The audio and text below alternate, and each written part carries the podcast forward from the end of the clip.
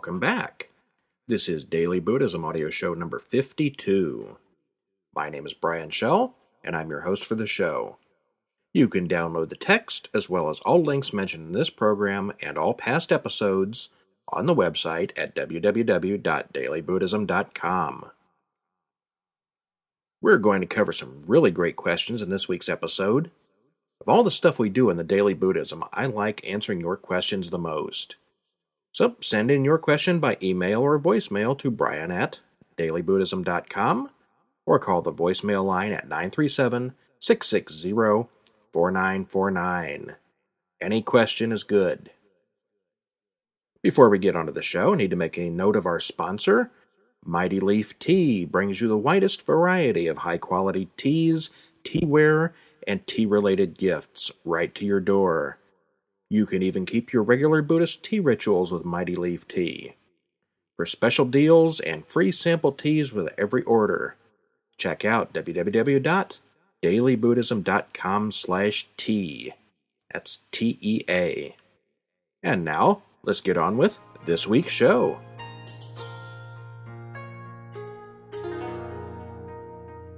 Okay, first up, we have a guest post this week.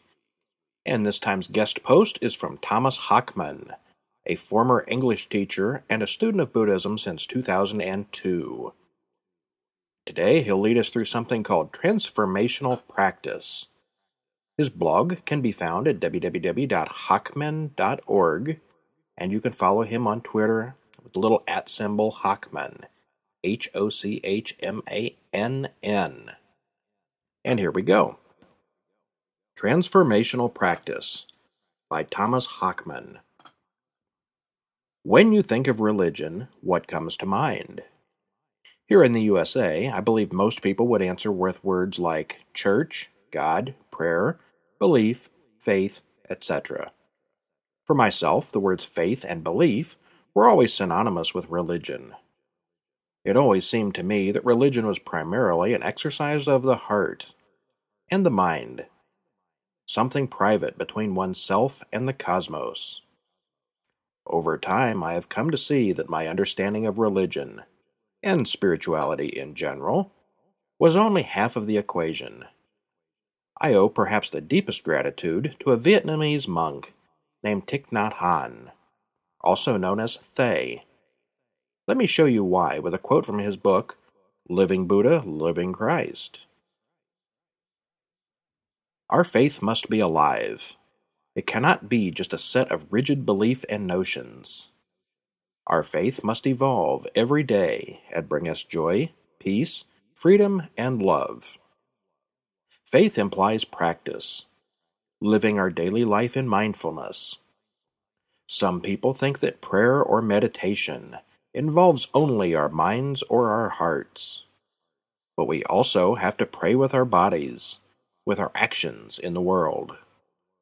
And our actions must be modeled after those of the living Buddha or the living Christ. If we live as they did, we will have deep understanding and pure actions. And those were the words of Thich Nhat Hanh. Thay is well known for representing engaged Buddhism, Buddhism in action. He has written many wonderful books, but everything he has ever said or written is summarized in the quote above. For him, Buddhism and Christianity and every other religion are not effective unless they are put into practice, here and now, in the real world we live in. Religion cannot be just something that you think about, or even something that you feel. It needs to become part of everything you do. Thay talks extensively about the difference between devotional practice and transformational practice. In my early approaches to Buddhism, I paid attention only to the devotional side. Growing up in a scientifically minded family and spending all my time studying, it was natural for me to focus on the brainy parts. Perhaps knowing that people like me would see things that way, the Buddha was careful to emphasize both sides of the equation. If you have confidence in the Dharma, if you practice the Dharma, I am always with you. the Buddha. Have confidence in the Dharma is what Thay calls devotional practice. This is having faith in the teachings and believing them with every fiber of your being.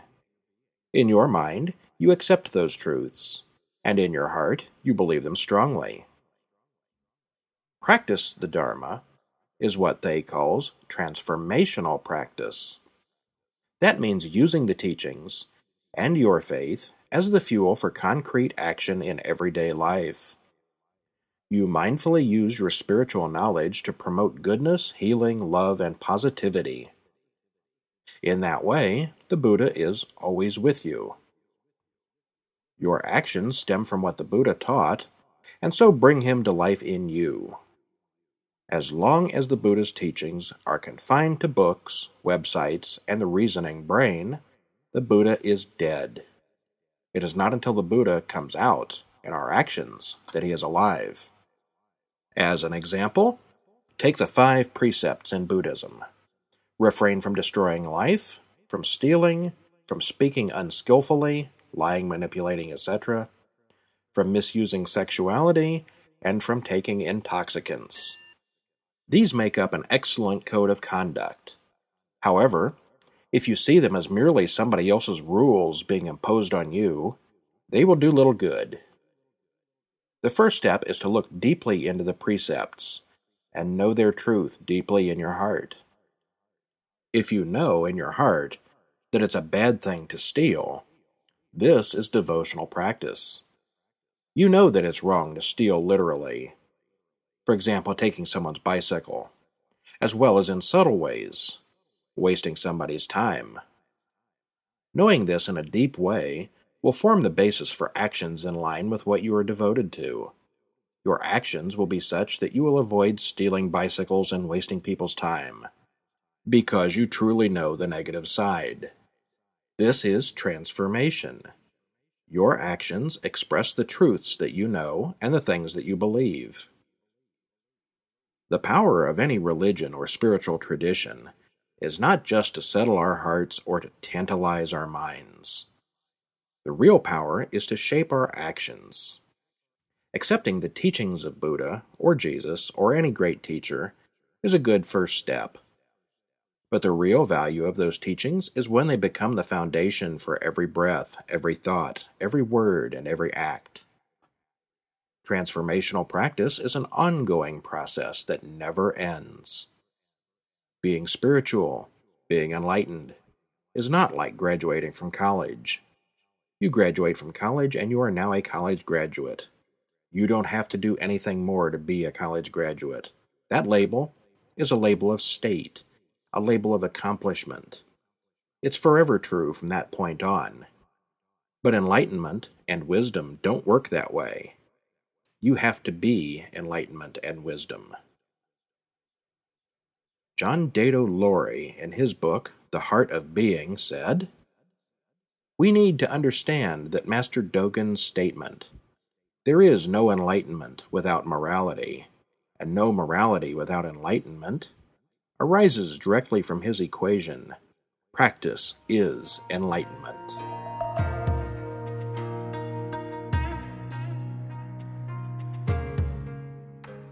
And then next we had a very short little koan called Everything is Best. When Banzan was walking through a market, he overheard a conversation between a butcher and his customer. Give me the best piece of meat you have, said the customer. Everything in my shop is the best, replied the butcher. You cannot find here any piece of meat that is not the best. And at these words, Banzan became enlightened.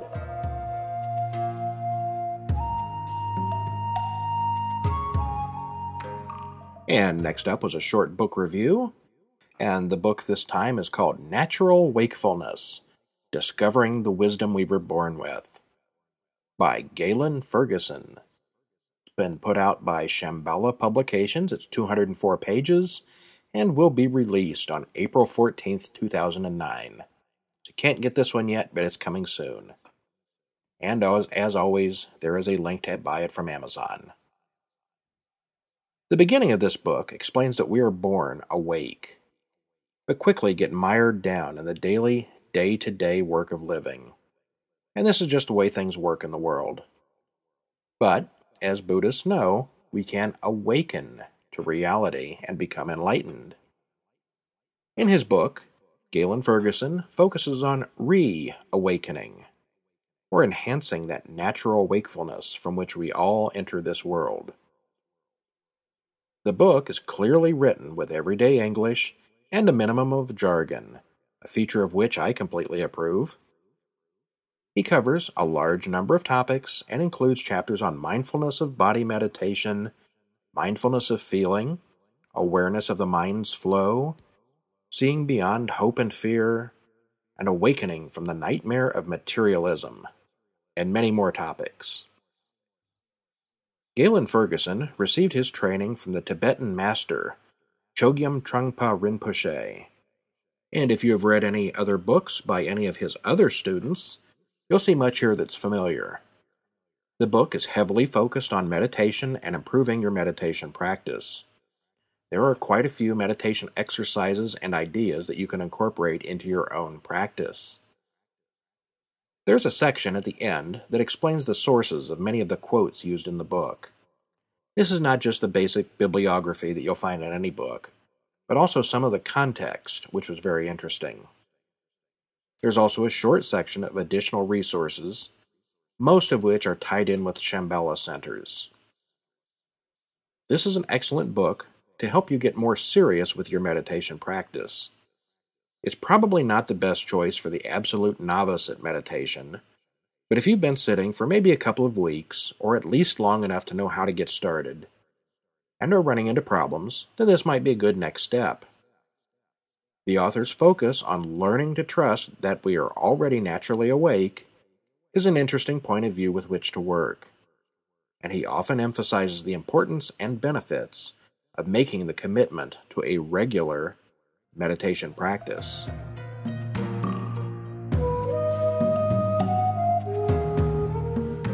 And then it was time for a reader question. A reader wrote in Brian, I've been practicing for eight years. I will soon be going to an attorney to do my will. I plan to be cremated. To be buried as a Buddhist, what other arrangements should I include in my will? And my answer? We discussed the preference of most Buddhists to be cremated before, and there's a link in the show notes to the previous article. There were many great comments and additional thoughts on that post, so be sure to check out those comments. But now on to this question. First, I'm not a lawyer, and my own will doesn't contain anything special about my funeral. I'll be dead, I don't really care. As far as special arrangements put into your will are concerned, that would be up to you.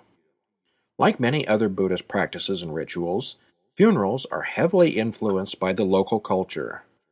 If you live and die in Japan or China, you would probably want a Japanese or Chinese style funeral. Similarly, if you're an American or European, you would probably want a funeral that is normal for your homeland.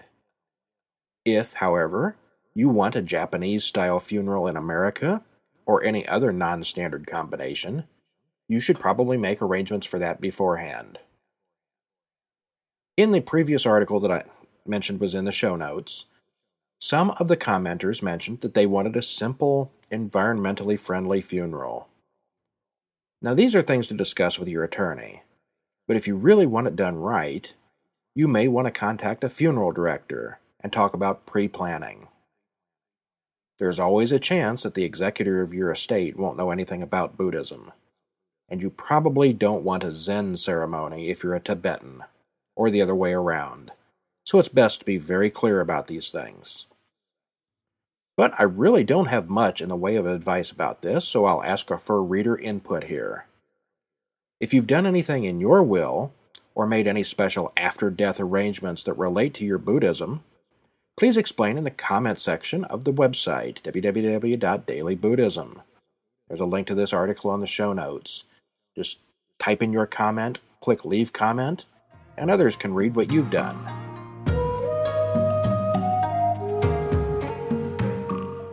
And another question. Can you please tell me the name and origin of the Buddhist blessing where a monk ties a blessed string around a person's wrist? Thank you from a new listener. And my answer is this is very common in Thailand and is called Sai Sin. As you already said, it's a form of blessing or good luck charm. It's often done as a thank you for those who donate or otherwise help the monks in Thailand, although a monk may choose to do this for anyone at any time. There seems to be some debate on just how long you can leave the string on. Some will say that it's just part of the ritual and you can throw it away right after the ceremony, while others will tell you to keep the string on until it comes off by itself, as much as several years later. If you do a quick Google search of Sai Sin, you'll find several websites that all give differing descriptions of the meaning and importance of the string. Some say it wards off bad spirits, while others call it a silly superstition. But essentially, this is one of those cute, regional, traditional practices that impresses visitors but has little to do with basic Buddhist teachings. But still, it's for good luck and safe travels, and we all could use a little more of that, so why be in a rush to cut the string off? Enjoy your Buddhist blessing for months to come. So remember, next time you're in Thailand, try to get some monk to one on for you.